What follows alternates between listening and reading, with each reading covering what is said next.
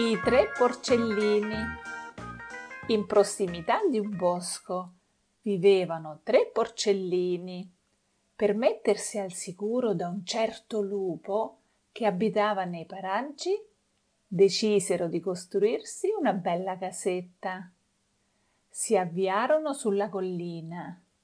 Dopo un po', il più piccolo dei tre esclamò Fratellini miei, Facciamoci una casetta con le canne. Qui ce ne sono tante. No, no, rispose il più grande. Una casa di canne non è sicura. È sicura. E poi non voglio lavorare tanto. Così il piccolo si fermò e in un momento costruì una bella capannuccia di canne Poco più avanti, il secondo porcellino decise di fermarsi e di costruire una casetta di legno.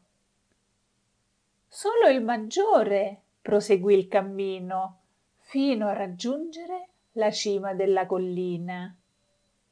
Qui cominciò a costruire una solida casa di mattoni. Lui lavorava e i fratelli giocavano spensieratamente nella vallata. Ma un giorno ecco arrivare il lupo cattivo. Vide la capanna di canne e chiese al porcellino di uscire. Questi si rifiutò. Il lupo con un soffio buttò giù la casetta. Il porcellino fece appena in tempo a correre verso la casa di legno del fratello. Ma il lupo arrivò anche lì e intimò ai due fratelli di aprire la porta.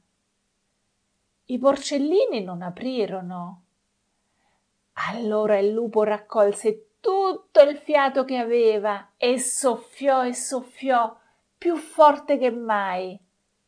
In un attimo la porta cedette e ai due malcapitati non restò che correre dal fratello maggiore. Il lupo arrivò anche lì e soffiò, soffiò e soffiò, ma la casa rimase ben salda.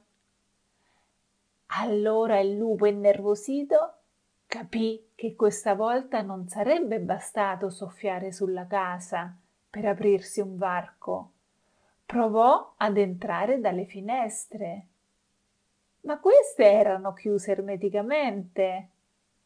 Allora il lupo pensò di penetrare nella casa passando dal cammino.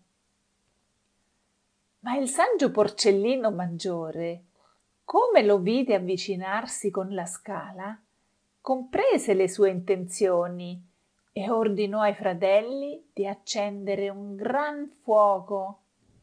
Così, quando il lupo si intrufolò nel cammino, cadde proprio sulle fiamme, urlando per il dolore. Il lupo cattivo scappò dalla finestra e da quel giorno non si fece vedere mai più. I tre porcellini vissero da allora sempre insieme al sicuro nella bella casa di mattoni. I due piccoli capirono la lezione. Da quel giorno, infatti, ogni volta che dovevano fare un lavoro, cercavano di farlo al meglio che potevano, affinché non si ripetesse la triste esperienza avuta con il lupo cattivo.